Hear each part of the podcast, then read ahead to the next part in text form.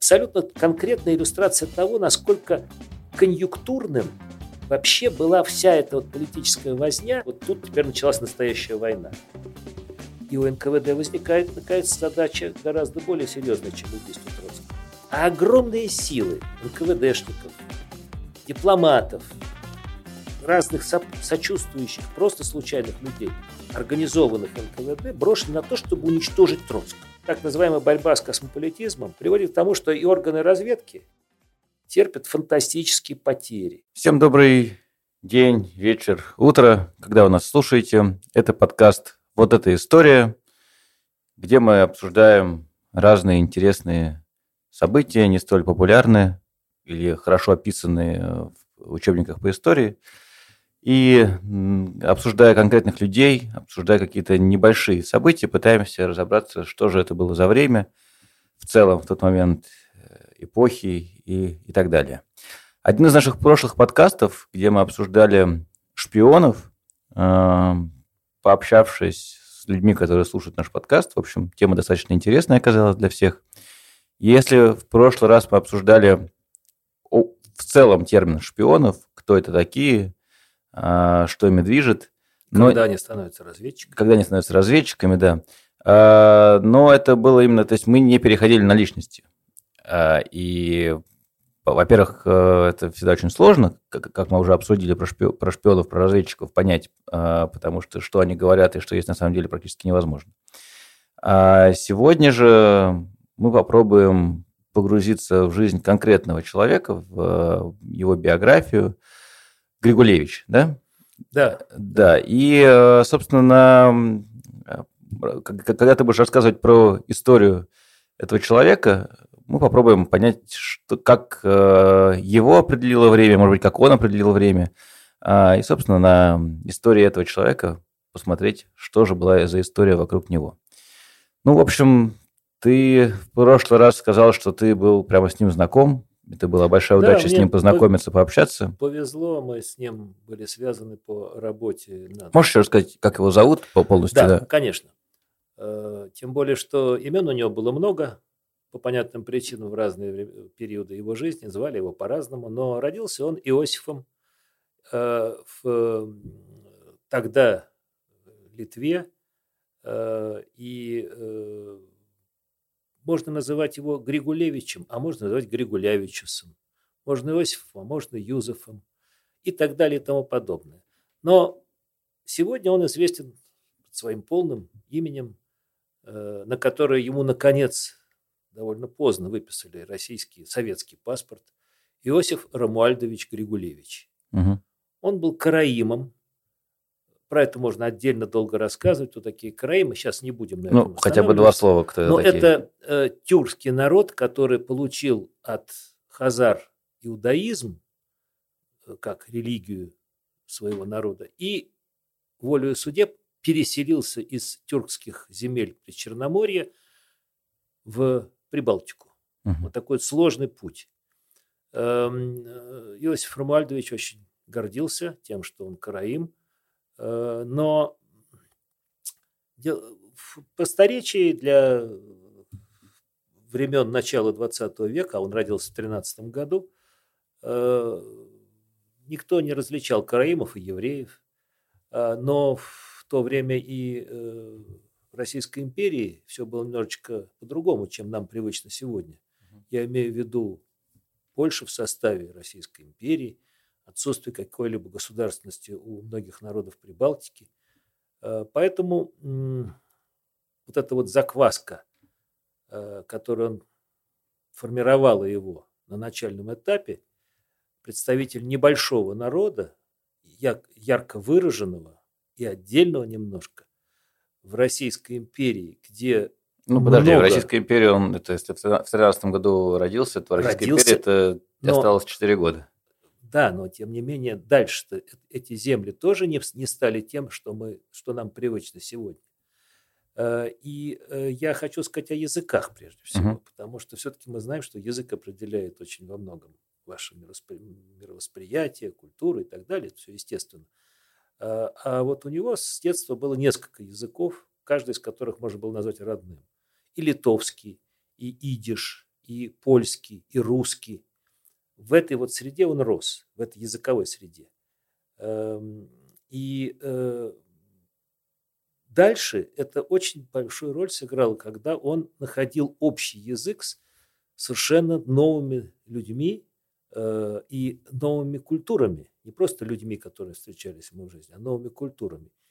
И, конечно, э, в конце жизни он уже был одним из метров, одним из самых признанных и, наверное, одним из самых титулованных в научной области знатоков э, Латинской Америки. Вот такой вот очень, так сказать, причудливый путь развития. А кем он был? Опять можно долго перечислять все его э, виды деятельности. А, и если посмотреть на всякие сегодняшние энциклопедические статьи о нем, начиная от интернетских случайных сайтов и кончая хорошими изданиями, серьезными, такими ответственными, чего там только не перечисляется. Ну, три основных его ипостаси были безусловны. Он был, безусловно, ученым, он был, безусловно, разведчиком. А ученым в какой области? Ученым, э, религиоведом, этнографом, историком, вот всем вместе сразу, потому что его нельзя назвать ни одним из этих э, не, специалистом ни в одной из этих профессий, только в ней. Но это вообще удобная история для, именно для разведчика, то есть тебе удобно с этим ехать. Но дело в том, изучать. что ученым он стал после того, как долгие годы был разведчиком. Ученым он стал приблизительно после 40 лет. Mm. А вот основная, первая половина его жизни, он прожил большую жизнь. Э, в 13 году родившись, э, он э, скончался в 88-м. Mm. Так что большая часть его жизни, большая половина его жизни была посвящена, была связана, ну, не с юношеских лет, но достаточно плотно, с разведкой. Э, его стаж в разведке, официально признанный, за который он получал пенсию, был 19 лет и 7 месяцев. А учитывая, что это умножается на 2, то это вообще очень солидный такой стаж. Эм, и э, чтобы не комкать, то надо, наверное, опорные точки какие-то назвать, потому что ну, много всякого можно сказать uh-huh. про человека в кучу. Он стал классическим подтверждением того тезиса, что вот Первая мировая война, сдвинув с места огромное число народов, привела в движение эту огромную массу людей, причем не только в Европе, где основные события происходили, но и по всему миру. И очень большие ожидания родились у людей, отношение того, что какую они смогут теперь создать для себя государственность, на чем это все будет основано, какие новые ценности могут быть реализованы в жизни вот этих новых государств. Э, и вместе с тем появилась совершенно такая, ну, кажущаяся нам из сегодняшнего дня э, не просто идеалистической таким устремлением э, и таким романтическим бредом, но очень мощная идея мировой революции и полного переформатирования мира. Но вот эта идея, она родилась только она на родилась, Советском Союзе? А, или... Нет, она родилась совсем не только в Советском Союзе. Это была идея переустройства мира, которая Первая война сдвинулась с места, это движение. Ну и переустроила а, фактически. И, и переустроила очень многих, многие народы, многие территории, получили Колонии, которые государственность. Стали... Потом это, так сказать, захватило и колониальный мир. А э, Российская империя, исчезнувшая как империя, и, так сказать, перевоссозданная как Советский Союз, Советская Россия, Советский Союз, э, она начала проводить в жизнь не одна, а с целым кругом своих сторонников – идею мировой революции. Угу. это переформатирование надо довести уже до логического конца. А в чем концепция? Социальная справедливость, так сказать, вот по максимуму. Это главная концепция мировой революции. Да, социальная справедливость, как ее понимали большевики, как понимала э, такая достаточно мощная партия э, большевиков, и огромное число их сторонников. И ведь смотри, сразу после всех наших революционных первых преобразований уже в 19 году, ну, по совсем, так сказать, свежим. Только-только. Да, только-только. Все только, не начи, только начинается, даже не закончилось, только начинается.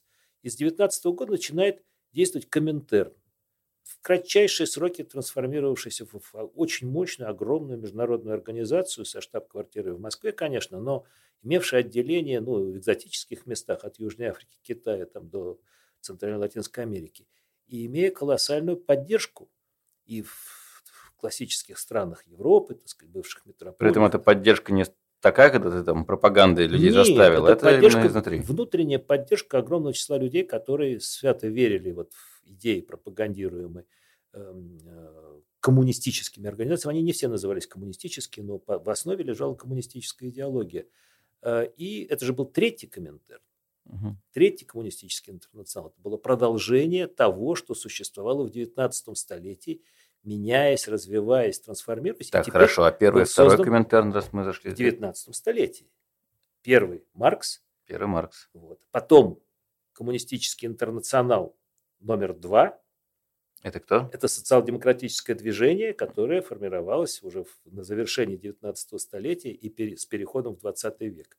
И теперь новый коммунистический интернационал, третий, тот самый, про который Василий Ну, а- Иванович а Чапаев а говорил, второй, что кто был ну, основным движущей силой второго? это были социал-демократы, Везде. различные. Нет, ну там было множество имен, я сейчас не буду всех перечислять. Со- э, Множество имен э, и партий, которые были созданы преимущественно в европейских странах, совсем не только там, э, в западном полушарии тоже это все существовало, которые создали вот это вот свое объединение политическое. Но теперь этот комментарий мог опираться на мощь государства, советского государства Не последнего. совсем-таки не последнего. И многие его оппоненты, его критики, его, так сказать, противники говорят, что мы недооценили мощь вроде привычного, да, так сказать, этого явления, политического движения. Мощь, которая теперь опиралась на возможности государства. И вот это вот симбиоз идей и государственных интересов СССР породило колоссальные, так сказать, усилия сторонников СССР, участников Коминтерна, и вот здесь проводить грань между тем, кто был представителем Коминтерна где-нибудь в забытых краях, а кто был советским разведчиком. Подчас это были одни и те же люди. Мгм. Они могли быть представителями Коминтерна, выполняющими роль одновременно, но разграничивая во многих отношениях свои, э, вот эти стороны своей деятельности эм, э, советских разведчиков. Ну, просто кажется, что разведчик, он ведет свою деятельность на территории недружественного, так скажем, государства в Ну большей да, степени. Да, но представитель Коминтерна, то он может быть тоже не, со- не с, с- с этой территории. Мгм. Это может быть представитель Коминтерна как организация, направленная для помощи в создании политического движения, политической партии, преобразования и так далее, и так далее. И вот Иосиф Ромуальдович Григулевич, он начал свою деятельность. Э, Ну, он участвовал в революционном движении молодежном в Литве, в Польше. Ну, Э, подожди, сейчас еще раз. В 13 году он родился. Родился, да. Соответственно, ну, И- допустим, и к после 30 году он К уже мог чем-то 30 году участвовать. он уже, будучи, так сказать, старшим школьником, он вовсю участвовал в этом вот э, подчас подпольном таком революционно-пропагандистском движении. Его арестовывали, он сидел в тюрьме, у него даже его матушка скончалась от горя того, что сын, так сказать, пошел по такой дорожке. Мгм. Вот. Э, И эм, он стал участвовать в международном, это называлось МОПР, Международная организация помощи э, э, рабочим, Э, имея в виду жертв преследования из числа, так сказать, рабочих, которых вот где-то такое там преследовали за их убеждения, за их борьбу и прочее. Это была боль- большая, тоже серьезная такая компания, Международная. организация международная, да. В Советском Союзе выходили марки почтовые, МОПР и так далее Мгм. и тому подобное. Эм, Напомню, что главным, главной радиостанцией в СССР в предвоенный, в межвоенный период, вот вернее, ну, в пред- неправильно, в, предвоенный период, конечно, эм, называлась «Радио Коминтерн». М. Вот. И я буду называть для кратости, уж я думаю, меня все простят, потому что неудобно называть только по фамилии, я буду называть его все-таки Григулевич. Э, И Григулевич э, влился вот в это вот движение людей, которые пытались разобраться, что такое вот эта вот социальная справедливость в новых условиях, где границы, так сказать, государственности, а где, так сказать, должно быть такой бес- бе- бесконечный международный так, интернационализм. И эм, поскольку дома, а это была уже Польша на этом этапе, Мгм. да, э, было неспокойно и опасно, его перебрасывают, вот его сторонники, его, так сказать, единомышленники перебрасывают во Францию. И он там работает. быстро Но это уже, языки. уже, уже как разведчик. Не как разведчик, а. просто как вот такой вот э, человек, человек стоящий на революционных таких позициях, так сказать, ищущий себя, он молодой совсем человек. Вот, он какое-то время находится во Франции, он быстро учит языки. Причем не, это не просто такой-то дар был, он очень умело устраивал это вот самообучение. И тут подходит та пора, которая для всех, так сказать, стала и периодом испытаний колоссальных, и периодом какой-то потрясающей мобилизации, и объединения. Потому что после 1932-1933 года, когда к власти приходят нацисты, э, достаточно многие, совсем не только коммунисты, не совсем не только, так сказать, в Советском Союзе, а очень разные люди в самых разных странах вполне предметно осознают, что существует главная опасность. Вот эта главная опасность – это то, что у нас принято называть фашизмом. На самом деле это нацистские идеи. Угу. Та квинтэссенция, так сказать, ненависти, расовой прежде всего, которая э, помогала сплачивать нацистов, итальянских фашистов. Вот. И вот на волне этого противостояния этому международному фашизму э, с началом Испанской войны, гражданской войны в Испании, угу очень многие, мы можем перечислять многих и многих людей, так сказать, из самых простых слоев населения, да, которые посчитали для себя единственным возможным это броситься на то, чтобы остановить этот фашизм. И вот он точно так же, обретя, так сказать, круг каких-то, так сказать, своих друзей, сторонников, сторонников, так сказать, идей, он оказывается в Испании он оказывается на Испанской войне, и вот там он попадает в поле зрения НКВД, и известнейший советский резидент, генерал Александр Орлов, ну, скорее всего, он, хотя, может быть, тут и другие версии существуют, эм, потому что до этого с ним были, к нему были подходы всевозможные, так сказать, как бы его пробовали, проверяли. Но вот в Испании он становится уже точно сотрудником НКВД. Но как что значит сотрудником?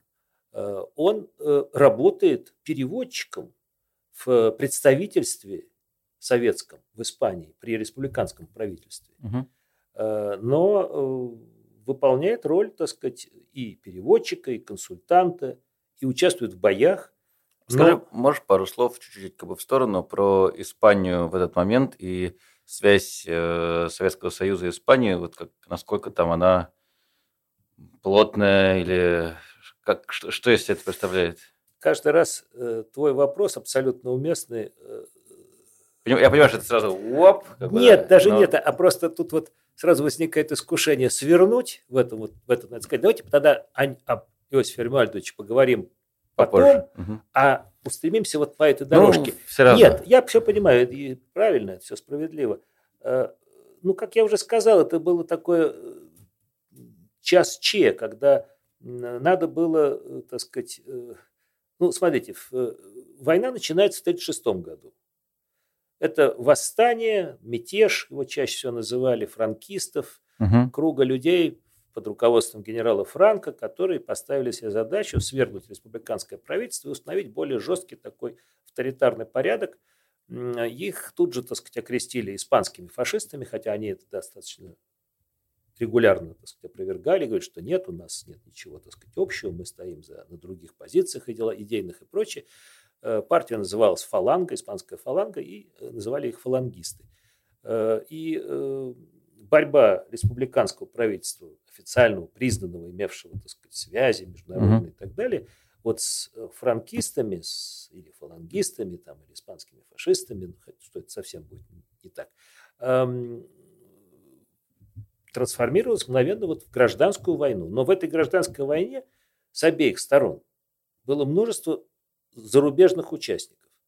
И не только бойцы интербригад, которые туда отправились, сплошь и рядом по собственной воле, их никто туда не посылал, это не были наемники, это не были люди, которых так сказать, кто-то там подначивал. Но это время идеологии таких. Это время, да, идейного противостояния.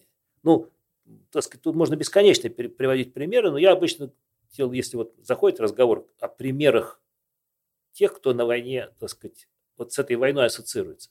Это вот Хемингуэй, да, и, так сказать, известнейший роман, так сказать, один из лучших одно из лучших произведений об этой войне, где мы видим вот трагедию человека, который не знает, вот кто, что, как он должен себя вести, потому что сталкивается все в нем. Прощай оружие. Прощай, нет, не прощай оружие. По ком звонит колокол. А. Прощай оружие, это у нас Первая мировая война. Хемингуэй у нас прошел, Много. мы знаем очень много, и э, справедливо, заканчивая роман «По ком звонит колокол», он написал, и впереди у нас, герой же у него гибнет на последних страницах романа, Мгм. и он говорит о том, что а впереди у нас воин еще на полвека.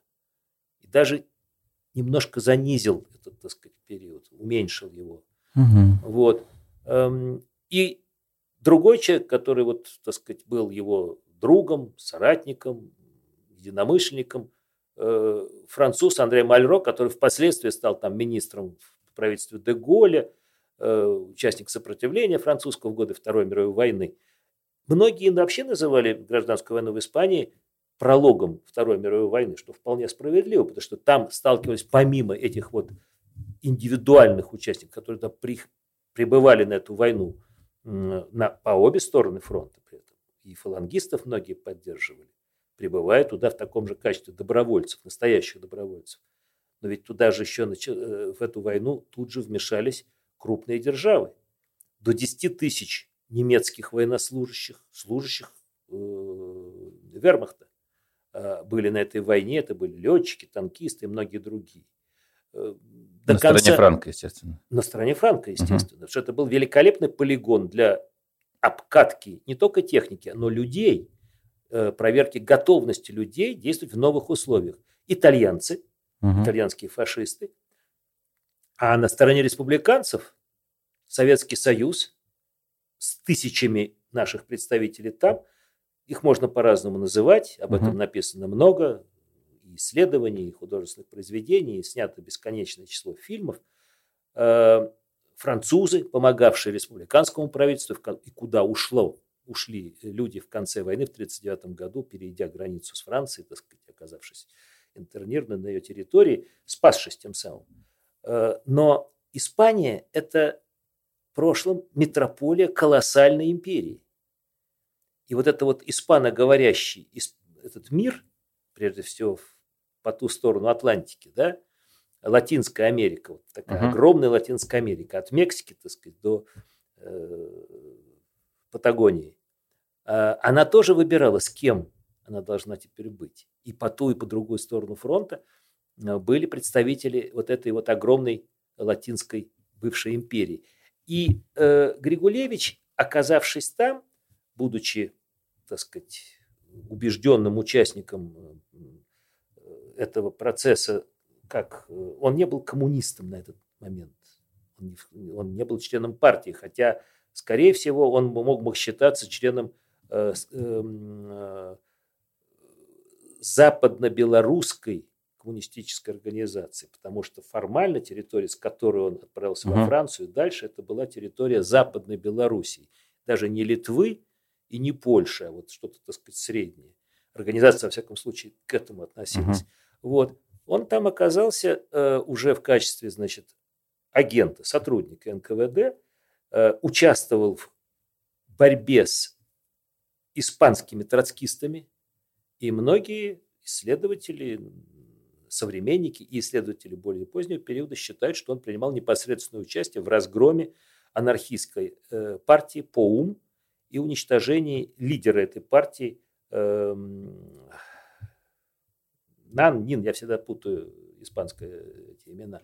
Эм, ну, в любом случае, он был э, в группах боевиков, которые действовали, так сказать, по, э, в- на стороне республиканского правительства и при этом контролировались еще эм, советской разведкой, советскими э, органами НКВД. Эм, Я хочу напомнить, что человек, который руководил, в том числе э, Григулевичем, э, почувствовав в известный период, что тучи сгущаются и э, внутренняя политика в СССР сейчас, так сказать, перехлестнет через границы страны и аукнется и в Испании тоже, Александр Орлов, он под занавес этой войны э, бежал, стал перебежчиком, предателем формально. Но при этом он написал письмо Сталину личное письмо Сталину, в котором написал, я, так сказать, требую, я хочу надеяться на то, что не будет преследования ни меня, ни тех моих родных, которые остались в стране. И тогда я никого не сдам. Mm. И он выдержал, так сказать, преследования не было, и он никого не сдал. Это вот редчайший случай, когда человек э, стал предателем по любым формальным оценкам, но при этом э, он э, не предал людей. Он стал политическим перебежчиком, но при этом не предал людей. А куда убежал? Э, он кончил свою жизнь в Штатах. Mm. Там был долгий путь, и в конце концов он оказал, осел в Штатах, и там, так сказать, уже и скончался много позже. Эм, ну, э, Григулевич э, из этой войны приобретя этот опыт, а главное, что он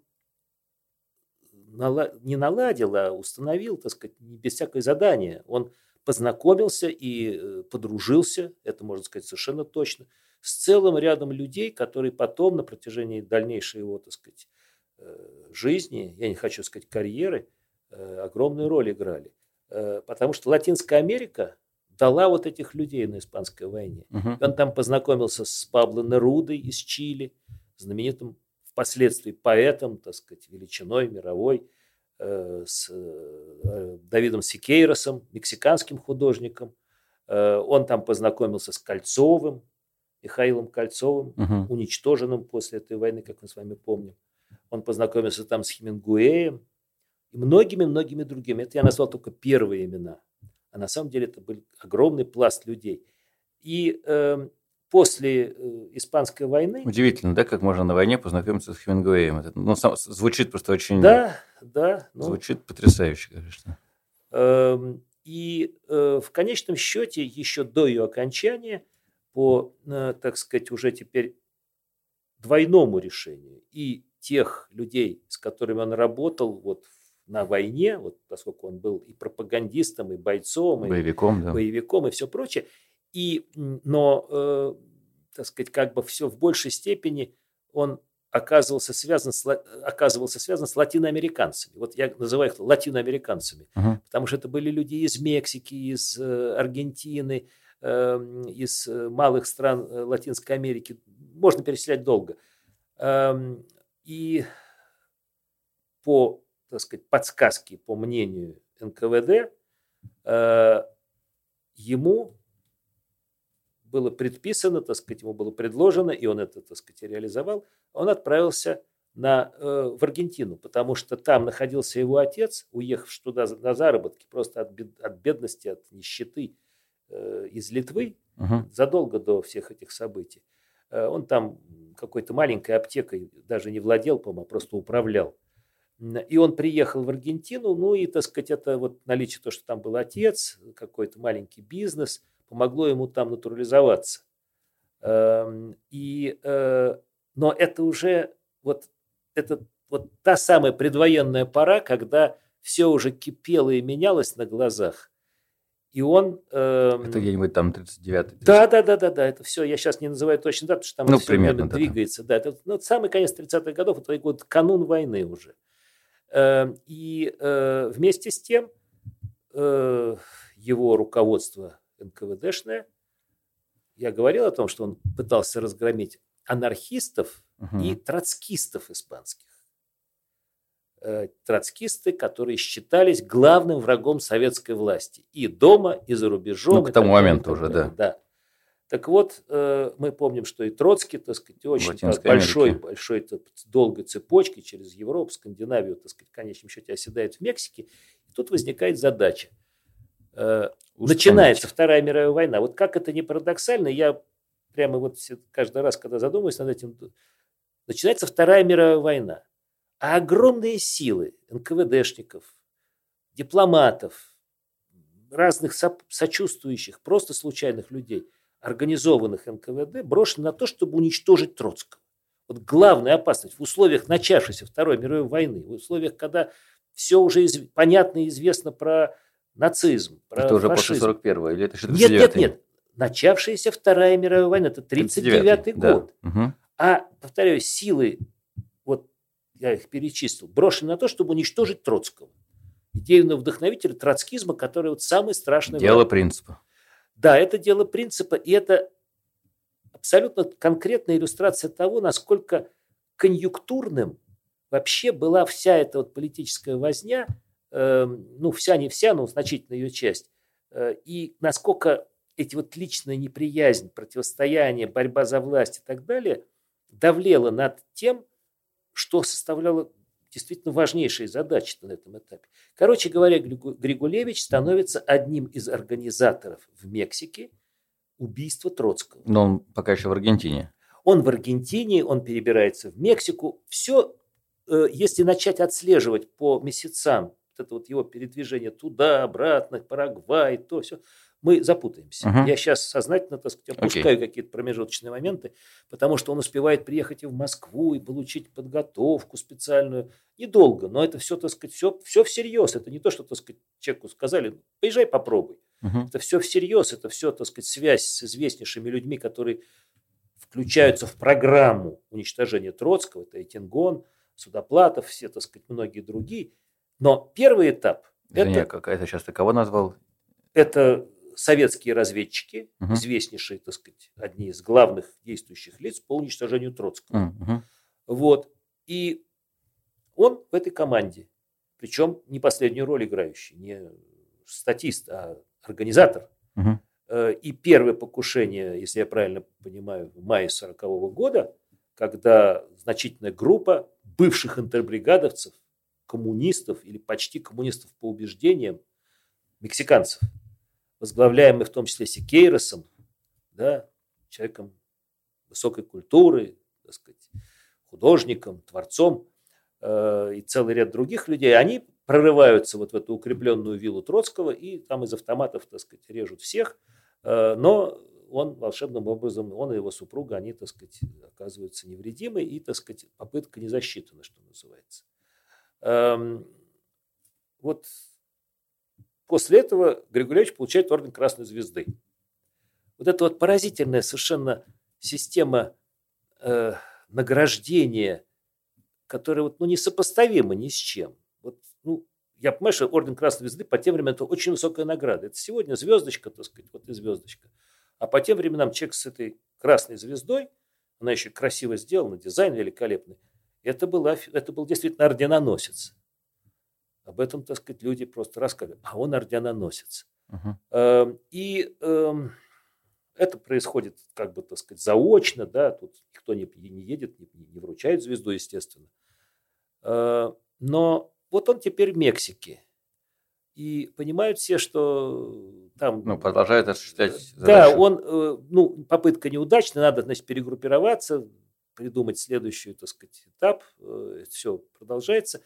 И он эм, для, так сказать, того, чтобы избежать каких-то... Хотя там никто по-настоящему не пытаются разобраться, так сказать, кто что за что отвечал, но по-настоящему э, расследование этой первой попытки не происходит со стороны мексиканцев.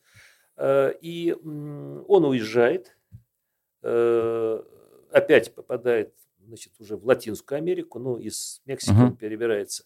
Там целый ряд переездов – Э, и война-то уже идет. И начинается то, что мы по привычке называем, вот тут теперь началась настоящая война. И у НКВД возникает, наконец, задача гораздо более серьезная, чем убийство Троцкого. Угу. Попытка вторая, как мы знаем, подготавливается, и Меркадор со своим ледорубом это осуществляет. Э, Григулевич знаком со всеми участниками второй попытки, так сказать, все там есть, угу. но он уже просто не, не, не участвует в этом непосредственно, потому что у него гораздо более значимая задача. Ему нужно в Аргентине создать э, разведывательную сеть настоящую, которая будет работать по э, наруш... на, на коммуникациях. Потому что Аргентина, the business of Argentina is its business. Аргентина продолжает снабжать Германию всем чем положено. Селитра, пшеница, всякие другие виды сырья, и кораблики плывут через Атлантику. Аргентина, она... Аргентина формально нейтральное государство, да, так сказать, да, все как бы так хорошо, да, где-то там война, европейцы, а вот мы, так сказать, делаем.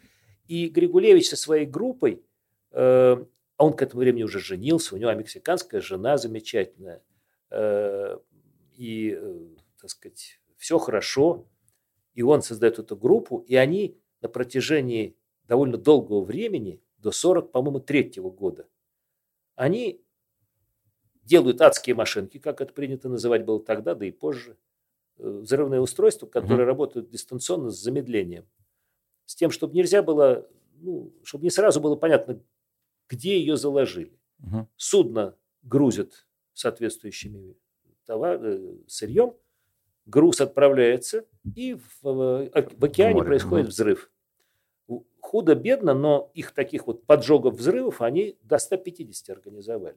То есть это было серьезная, серьезная военная, я бы сказал, операция. Не просто диверсия, а серьезная масштабная операция. Надо сказать, что много позже, когда уже Григулевич стал Иосифом Румальдовичем Григулевичем и так далее, он все еще не считался участником войны. Mm.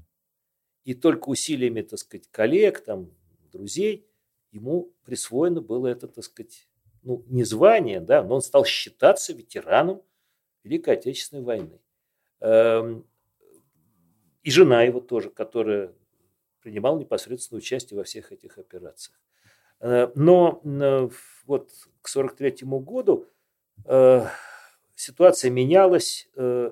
Тут еще важно вспомнить, что вот эта политическая кооперация, политическое единство, как мы с вами, наверное, помним, к 1943 году претерпело сильное изменение, потому что Коминтерн упразднили.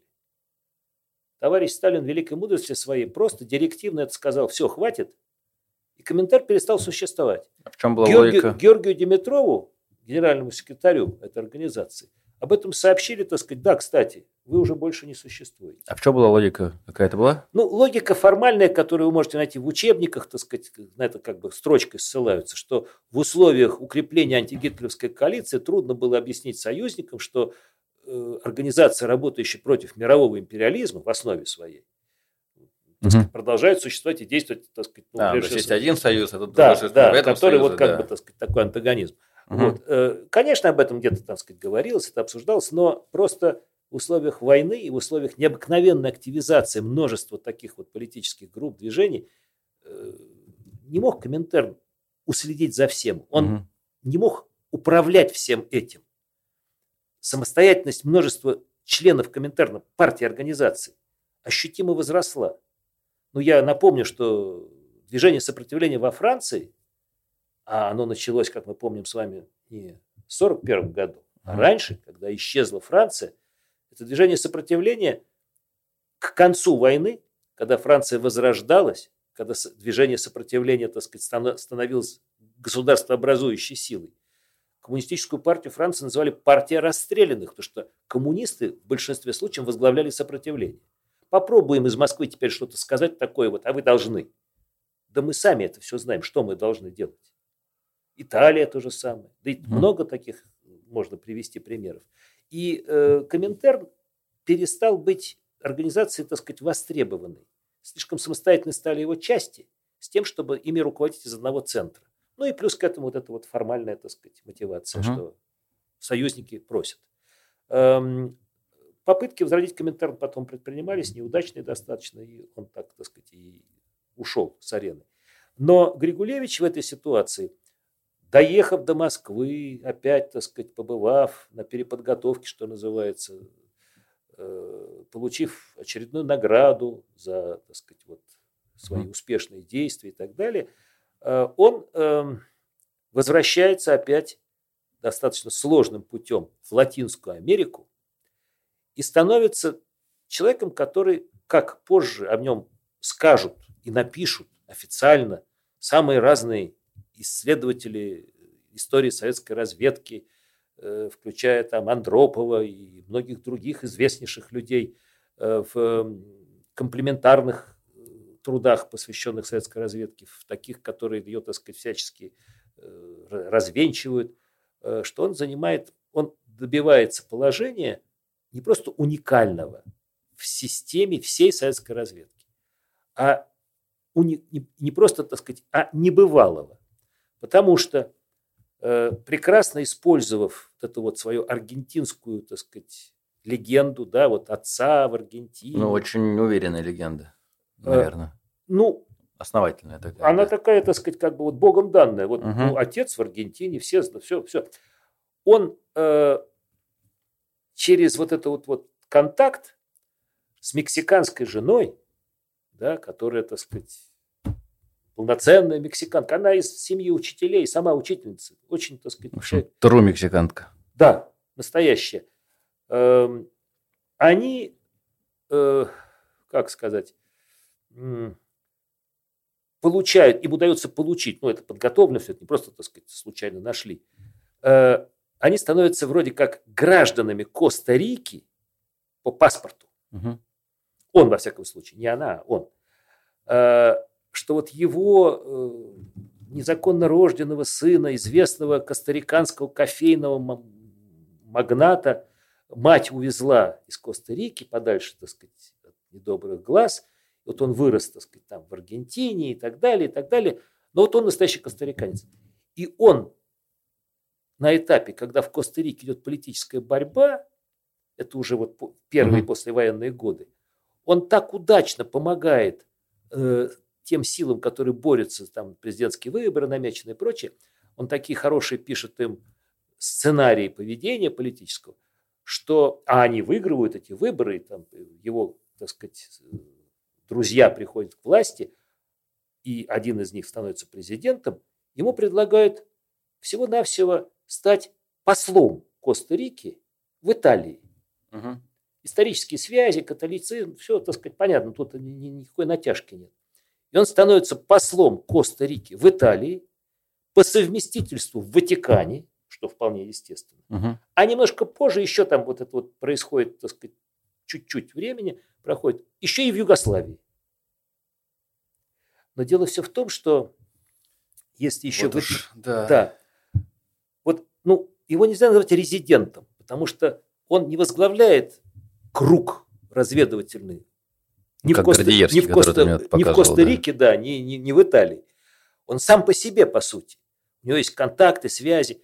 Э, в своих поездках, скажем, вот на, на завершающем этапе войны, сразу после нее, он ездит в Москву, там пробирается окольными путями. Он даже участвует в какой-то степени в атомном проекте, потому что он привозит в Штаты, отправляясь вновь в Латинскую Америку, он привозит какие-то там необходимые оборудование для э, Абеля Фишера, того самого знаменитого, угу. который, так сказать, мы все знаем по книгам, по фильмам и так далее, но и по действительно биографии. И он в результате вот такая вот персона Грата в самом центре Европы. Э, он участвует в различных международных конференциях, будучи послом. Э, на этом этапе он, его зовут э, эм, Кастро. Ну, распространенное латиноамериканское имя, фамилия, так сказать, все. И вот господин Кастро выступает даже в, на некоторых мероприятиях, в том числе ООНовских, и добивается того, что представитель СССР в ООН Андрей Януарьевич Вышинский, был такой у нас знаменитый печально человек, говорит, что это прихвостень империалистов, так сказать, маленькая страна, а он ведет себя как цепной пес, так сказать, вот этих вот крупных империалистических держав, и, в общем, пытается его изничтожить. Вышинский его. Да, ага. да, настолько он, так сказать, умело и настойчиво ведет полемику с советскими представителями и все прочее. Он настоящий посол своей страны. Угу.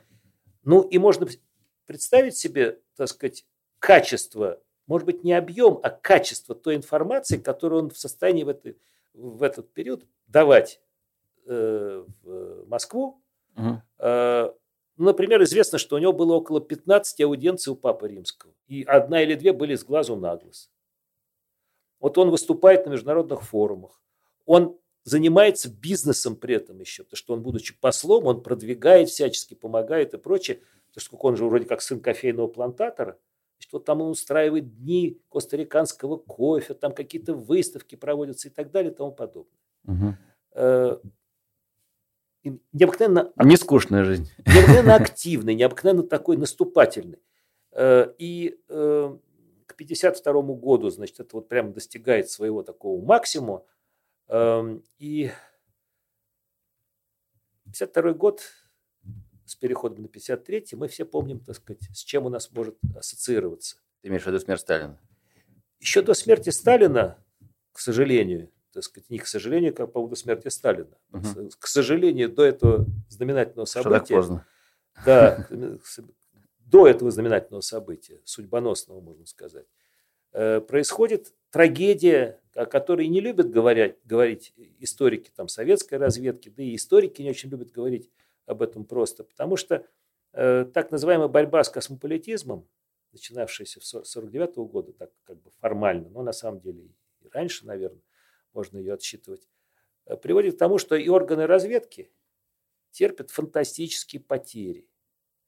И товарищи с неправильной кровью, неправильным происхождением национальным, как теперь принято, этническим, хотя это не совсем правильно, э, а их много в разведке в том числе, их начинают отзывать, и к 1953 году, э, при том, что Григулевич к этому моменту, на него делается фантастическая ставка.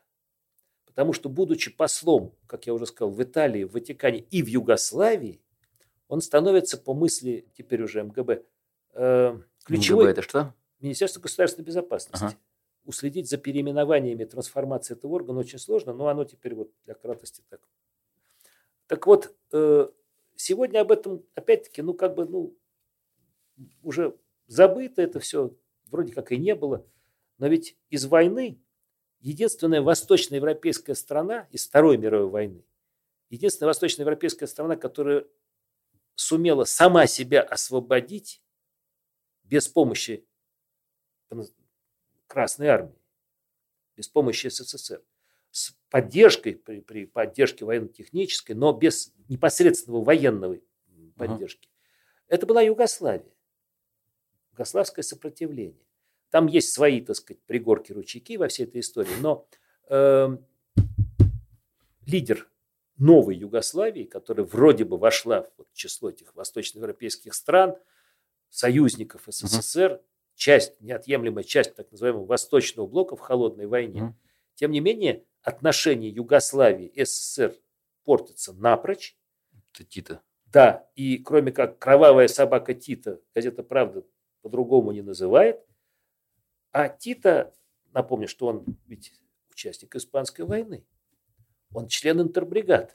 И он в свое время отвечал за э, направ... ну, он помогал переправлять латиноамериканцев в Испанию, и, скорее всего, имел прямое, тут можно долго спорить, искать, так сказать, подтверждение, скорее всего, он имел непосредственное отношение к э, переездам Григулевича и так далее. Поэтому они как бы заочно знакомы с очень давних времен, хотя это, так сказать, никак не угу. выходит на поверхность.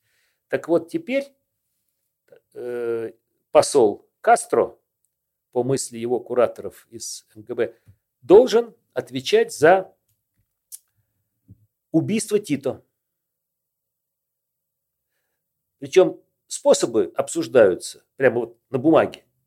Самые экзотические. А это вот откуда такая информация? это... это уже сейчас документально подтверждается, да, потому что есть воспоминания, есть участников этой всей операции, Судоплатов об этом писал, говорил в интервью и так далее, многие другие. Эм, предполагалось, что он заразит Тито, прыснув чумными какими-то там бациллами при встрече. Он же посол, он встречается с Тито. Лично, вот да. В следующий раз он придет и брызнет на него значит, чумными бациллами то ли специальным шприцем, то ли какую-то шкатулку ему подать, из которой это все uh-huh. дело брызнет, ну и так далее. Э, он был смертником, по сути, потому что, хотя и говорили, что ему сделают прививку, он сам не заболеет, остальные все подохнут, а вот он, так сказать, сохранится. Это все, так сказать. Но Чейн и Стокс помогли всем. Товарищ Сталин прекращает свое земное существование. Uh-huh. И операция отменяется. Хотя попытки бывали и до этой операции. Uh-huh. Вот. Но этот конкретно, в которой должен был участвовать Григорьевич, отменяется. А его отзывают. И он с женой и новорожденной дочкой э, окольными путями, там Вена там и прочее, они прибывают в Москву. Uh-huh. Он оставляет записку своим э, костариканским руководству, что э, жена после родов нуждается в так сказать, оздоровительном каком-то периоде. Поэтому они, он срочно увозит ее в Швейцарию. Даже это, так сказать, он подстраховал с тем, чтобы выглядело все вроде угу. как официально и достойно. И они прибывают в Москву, и на этом его карьера как разведчика заканчивается.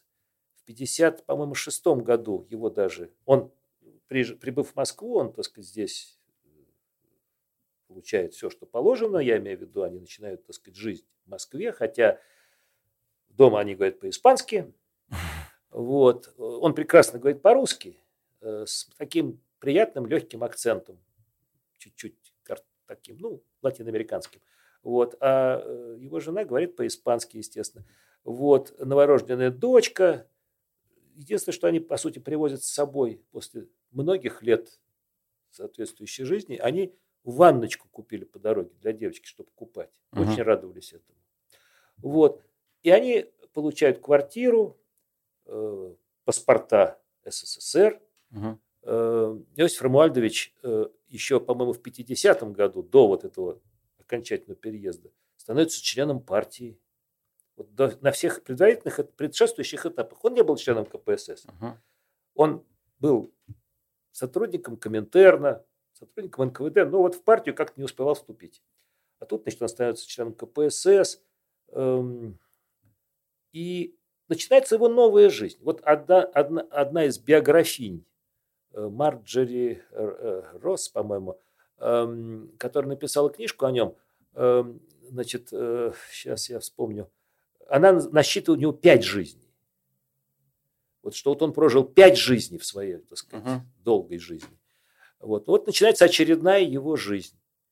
Э, он э, кончает высшую партийную школу. Ну, там одногодичный курс такой, так сказать, интенсивный. Потому что я думаю, что это не было каким-то, так сказать, обязаловкой такой.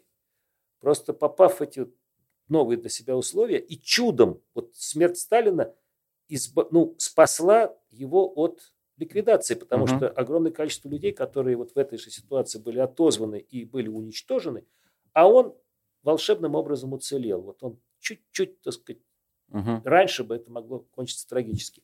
И он э, становится заместителем председателя, если я правильно называю должность, ну, по сути, такой должность, Всероссийского общества культурных связей с э, заграницей, ВОКС. Это то, что потом преобразовалось в Союз обществ дружбы с зарубежными странами. Сегодня это Россотрудничество, так uh сказать, известная такая формально общественная организация – и многие дипломаты с удивлением видят недавнего посла Кастро в качестве советского чиновника, так сказать, uh средней руки в Москве. Это было для многих откровением. Это поверить было очень трудно. Но стало все понятно. Стало нет? все, нет, все стало понятно. Но начинается другая совсем жизнь у этого человека. Потому что он эм, не потому, что он кончил высшую партийную школу. Он начинает писать. Угу. Писать о том, что он лучше всего знает. Он начинает писать о людях э, Латинской Америки. И он начинает писать о тех процессах, которые он наблюдал, в которых он непосредственно участвовал, э, с чем он был связан вот всю предшествующую жизнь. Он пишет книгу «Ватикан», его, э, я не хочу сейчас перевирать название, но книга о Ватикане – и в 60-м году он защищает как кандидатскую диссертацию. А потом он пишет, и через несколько лет он защищает докторскую диссертацию. Культурная революция на Кубе. По времени это как раз вот расцвет кубинских uh-huh. перемен. Вот. А он знает, что такое Куба, он на ней бывал, он знаком с людьми и так далее. И он это все выливает вот в, так сказать, уже научные исследования. И они получают признание. Он становится после ВОКС, он становится сотрудником Института этнографии и принимает непосредственное участие в создании Академического института Латинской Америки. Видимо, он рассчитывал его возглавить, но не случилось. Там были свои претенденты на это, так сказать, достаточно такое важное э, место. Вот. Но он остался заведовать большим сектором религии и этнографии в Институте этнографии Академии наук. Э, и э, в 70, сейчас, по-моему, шестом году могу на год ошибаться, он становится членом-корреспондентом Академии наук по совокупности своих заслуг, потому что у него выходит одна за одной монографии о, ну я назову не всех, ну целый ряд латиноамериканских героев 19 столетия. Угу. Тех, которые создавали современную Латинскую Америку в период деколонизации континента. И они выходят, эти биографии, причем это не просто, так сказать, так, биография что-то. Он пишет с привычкой пользоваться источниками, надежными источниками. Он пишет о Ватикане с опорой, он, будучи послом в Италии, он и в библиотеке работает, находит время. Угу. Поэтому у него накоплено э, мыслей, не просто бумажек, так сказать, с записями, библиографических карточек, но он начинает вот то, что в нем накапливалось годами, он начинает это выливать на бумагу, и это происходит великолепно. Э, его биографии... Ну, все это сейчас доступно, это все. Да, есть. у него, по-моему, 10 или ну, около десятка жизеловских книг вот про латиноамериканских героев, начиная с Че Гевары, ну, вернее, кончая Че Гевары и угу. все предшественники, так сказать, которые э, в различных латиноамериканских странах вот подготавливали, осуществляли э, эту антиколониальную, так сказать, эпопею. Э, причем он и пишет, повторяю, э, интересно, зная язык, ему ничего не стоит э, читать источники. Читать все, источники да. и э, чувствовать, так сказать, вот нюансы, которые дают хорошее знание. А он знает не только испанский. Он, uh как я уже говорил, так сказать, выучил французский, он знает английский, он знает немецкий. Э, все языки своей исторической родины, которая, так сказать, uh с ним развивалась. Вот. Эм, он подписывает эти книги свои именем, он берет э, фамилию мамы, Лаврецкий, э, и э, пишет, так сказать, под псевдонимом. Э, ну, трудно сказать, так сказать, это была так вынужденная мера, или ему не хотелось, чтобы он, он ассоциировал, так сказать, вот как автор и ученый. Знаете, у многих бывает так, что вот я пишу более свободно, как некий, так сказать, автор, а статьи научные, вот, работу на каких-то конференциях я веду как ученый. Ну, Чхартишвили, uh Акунин. Вот, так сказать, это не, не, не точная uh параллель, но вот где-то, так сказать, похожее. Вот. И он э, очень успешно работает. Я могу сказать, что у него в общей сложности вот его рабо- э, книги, опубликованные, его книги, опубликованные в СССР, э, а он, как я уже сказал, скончался в 1988 году, Э, их суммарный тираж почти миллион. Вот эти вот многие книги. Это много. Это много. Это по-настоящему много. Не говоря уже о многоч... Там порядка, ну, разные там источники разные, но не меньше, то есть несколько сотен статей, серьезных научных статей на самые разные темы. И книги, помимо биографических работ, у него выходят книги об инквизиции, о папстве, о э, Ватикане, о церкви, что самое, вот, так сказать, на мой взгляд, было такое вот прорывное, это его книги о совершенно новой роли церкви, католической, конечно, прежде всего, церкви в Латинской Америке, о ее роли вот в период революционных преобразований, в современных условиях. Он пишет статьи о новых культах. Он же работает в институте этнографии, возглавляет сектор, отдел этнографии и религии. И они пытаются разобраться с тем, какую роль играют Э, секты, культы в сегодняшних условиях наряду с признанными церковными, так сказать, э, э, сообществами. И это все очень серьезные исследования. Но есть один, ну я даже не знаю, как это назвать. Нюанс. Да, нюанс это вот то, что называют ограничение такое. Он не хочет ездить никуда. Вот на этом этапе да, ну я сейчас еще скажу, что еще помимо вот своих собственных публикаций и работ... Так сказать, а ты с ним знакомишься? Вот именно в этот период, э, в 70-е годы, э, он создает с нуля абсолютно совершенно ну, немыслимый для СССР журнал, выходящий как периодический журнал. Общественные науки и современность. Причем он выходит на языках. Угу. На английском, на французском, на испанском. Где печатаются статьи. Вот сегодня у нас борьба за издание, за публикации на иностранных языках. А он это сделал в 70-е годы. Он искал авторов статьи, материалы, которые есть смысл переводить на язык и публиковать в виде очередного номера журнала. Общественные uh науки и современность. Мало того, он создает ежегодник, а это тоже непростая задача, который выходит до сегодняшнего дня, если за последние вот там полтора года ничего не поменялось, которая называется «Раса и народы», где прекрасные материалы публикуются на самые разные темы, связанные вот с расами и народами. Угу. Это ежегодник, серьезный академический такой фундаментальное издание, э, в котором многие произведения, появившиеся там вот поначалу, потом перерастали в монографии и так далее, и так далее. Эм, я с ним как раз вот пересекся когда, на этапе, когда вначале там какую-то статью в «Расы и народы» предлагал, а потом у нас э, вышел специальный отдельный номер э, общественных, общественных журнала, да, вот целиком посвящен был там нашим всяким мероприятиям, mm. и он с удовольствием это все, так сказать, взял под крыло и издал на языке, в общем, все было здорово. И вот когда на этом этапе он был членом различных наших общественных организаций, естественно, так сказать, будучи человеком более чем образованным, владевшим языками и всем прочим, его с удовольствием, так сказать, приглашали. Когда, говорил, допустим, знакомились с ним, уже было вот, всем понятно, что это бывший разведчик? Не совсем. Вот не совсем. То есть про него, так сказать, как бы э, он убивал Троцкого. Такая, так сказать, вот некое такое апокриф. Да? Он убивал Троцкого. Э, он, но ведь в советское время, вот я просто приведу пример. Э, Меркадер, Рамон Меркадер, реальный убийца Троцкого, мастер ледоруба, угу. он похоронен не под своим именем, на памятнике. Угу. Да, герой Советского Союза. По-моему, Лопес там написано. Э, и не потому, что тут какая-то надо что-то прятать. А, а вот, где его могила? Э, если я правильно помню, Новоганькова. А, ну, в Москве, в общем. Ну, после 20 лет отсидки э, человек вернулся все-таки, так сказать, в ту страну, которая его ну, вдохновила. Ну, вот. Эм, и про него очень многие, так сказать, его друзья, близкие, сослуживцы, они, безусловно, знали, но тоже без нюансов его биографию.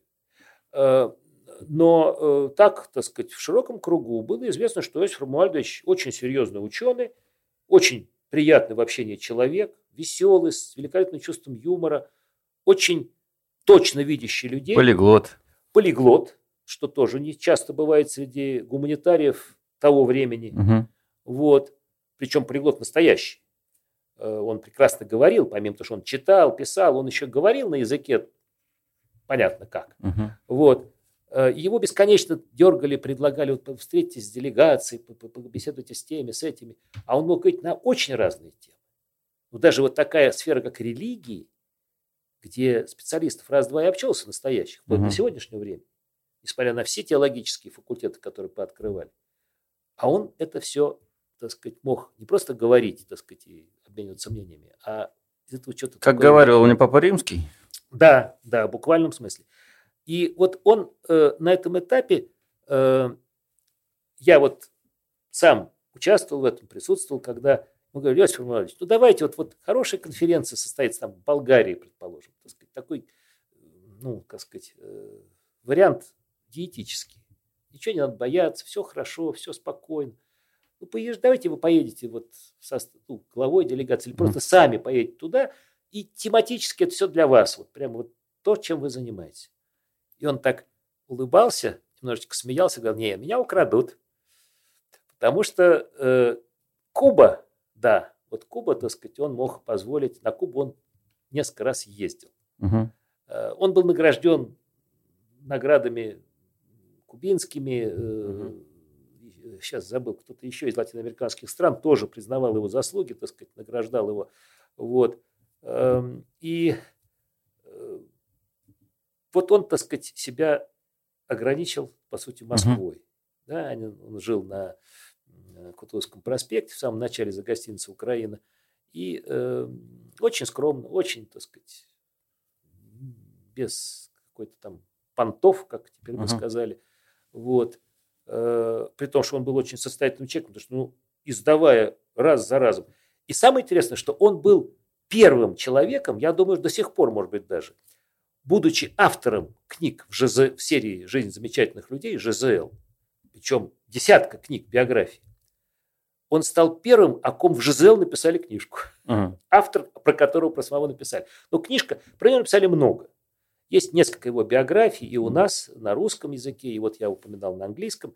Эм, но, к сожалению, э, отечественные его биографии, они достаточно такие основательные, с большим числом там, всяких подробностей, но, как правило, без использования, без ссылок на документ, То есть как бы упоминания, но без ссылок. И написаны они, все три, вот, которые я знаю, они написаны бывшими или действующими сотрудниками разведки эм, и очень таким скучным языком. Удивительно, что до сегодняшнего дня, при том изобилии шпионских и разведческих сериалов, фильмов, которые у нас пекут, так сказать, все время, угу. никто не взялся, может быть, кто-то брался и не, не успешно, не знаю, но никто не сделал какого-нибудь, ну, по крайней мере, фильма. Я уж не говорю про сериал, потому что это фантастическая основа для крайне увлекательного, так сказать, э, фильма. Угу. Его жизнь. Потому что уж чего-чего, а вот... Но э, хотел еще сказать, что мы об этом говорили в прошлый раз, о мотивации. Да? Вот он, так сказать, человек, который постепенно, пройдя школу политического такого вот романтизма, революционного такого увлеченности такой, стал профессиональным разведчиком. Он не бегал с пистолетом, так сказать, и не прятался от хвоста, хотя тоже это... Ну, отчасти. Ну, да. Но, тем не менее, он, был, так сказать, был таким вот аналитиком, скорее, разведчиком. Хотя вот и занимался, так сказать, непосредственно операциями. Э, э, но меня всегда вот, когда я о нем думаю, когда я пытаюсь что-то новое там про него прочесть, найти, что-то новое выходит. Кстати, вот в шеститомнике история отечественной разведки, которую uh-huh. мы уже упоминали, о нем как на, на удивление до, обидности, по, до обидного мало написано. Так, формальные вещи перечислены, но uh-huh. как-то, так сказать, все больше в контексте каких-то других э, вот, операций, так сказать, событий, процессов. А он не потому, что о нем Андропов отозвался так высоко, там и другие там какие-то начальники разведки о нем высоко говорили. Э, просто это действительно уникальный случай, и можно было бы сделать, так сказать, что-то официально от лица ведомства о нем не uh-huh. такое скучное, как сейчас это существует. И вот когда мы говорим о мотивации, мне кажется, что прежде всего им двигал, помимо какой-то политической мотивации, которая в нем, безусловно, была, особенно вот на этом раннем этапе, когда вот он молодым человеком шаг за шагом шел по этим ступеням профессиональным, у него еще была какая-то ужасно глубокое, глубокий интерес к жизни. Вот его все интересовало. И он в это погружался, когда это еще совпадало с тем, что его просили сделать, тут получался, видимо, самый такой максимальный эффект. Не был он, как, или знаешь ты или нет, разочарован, условно, как вот этой идейной своей составляющей в начале, раз он дожил ну, до 88 года, то, возможно, он смог То, что он написал осознать. про роль церкви, там, где, в общем, так сказать, можно что-то увидеть между строк, показывает, что он был совсем не конформистом. Угу. Он очень тщательно и слова искал, и, так сказать, формулировал, и очень сильно отходил от нашего такого догматического восприятия, скажем, роли религии, роль церкви в обществе, перспективы, так сказать, сотрудничества, угу. сохранения религиозных э, всяких, так сказать, тенденций и так далее. Э, там вот это вот чувствуется. Э, когда он пишет о папстве, об инквизиции, э, какой-то такой довольно, ну как сказать, прекрасный исторический материал, но он подчинен какой-то довольно догматической схеме марксистской. Вот. Когда он пишет о колониализме, о борьбе с колониализмом, опять материал заставляет его мыслить как-то более свежо и интересно. И там читать интересно, потому что это не стандартное исследование. Вот там все восстали, сбросили, так сказать, пошли и освободились. Uh-huh. Я думаю, что, э, ну, я, к сожалению, не успел, не смог с ним говорить на эти темы. Э, мы только-только подходили к каким-то таким близким мотивам. Эм, но у меня было ощущение, что он прекрасно знает цену того вот этой вот политико-идеологической надстройки, в которой жили и ученые, и, так сказать, и общественные фигуры какие-то, э, видит ее и лживость, и несовершенство, и догматизм, э, видит конформизм своих там сослуживцев, так сказать, и многих других людей. Uh-huh. Вот. Но не считает необходимым все время этим, так сказать, вот этим возмущаться, с этим бороться, как-то там противостоять. Есть этому. вещи поважнее. Э, да, он был работоликом, Что это значит? Ну, алкоголик, а тут работолик. А, работолик. Да. Он работал безостановочно, писал руками, не печатал, а писал. Э, И э, как-то очень умел э, поймать вот новая тема, новое направление. Вот он его чувствовал. Мгм. вот из своего многообразия тем, которыми он занимался, вот, ага, вот это вот интересно, это имеет, так сказать, тенденцию к развитию. И это вытаскивал, или автора находил, или какую-то тему кому-то подсказывал, и это начинало жить уже своей жизнью. Так что вот получилось, что он вторую часть своей большой жизни, ну, тут трудно делить там Ну да. точно, да. но вот вторую ее часть, эм, ну, собственно, он был не старым человеком, когда она началась, полный сил, Мгм. колоссального опыта, накопленного какого-то, видимо, внутреннего такого Сжатой потенциала, пружины. да. И он ее использовал более чем полноценно. Причем не просто вот, так сказать, нач- начал новую жизнь, а он то, что вот было там, он с собой перенес в эту жизнь, и оно работало. Оно работало. Но уже э, троцкистов не, не уничтожал. Круто. Очень понимаешь, что это да. уникальный пример. Это... Я считаю, что это уникальный пример, не просто потому, что это такая вот немыслимая биография, но это просто вот какая-то удивительная в одном человеке сложившаяся, соединившаяся способность быть, по сути, политиком, по-настоящему политиком. Вот я упоминал, что вот он писал политические выступления и речи человеку, который стал президентом Коста-Рики. Ему это удавалось.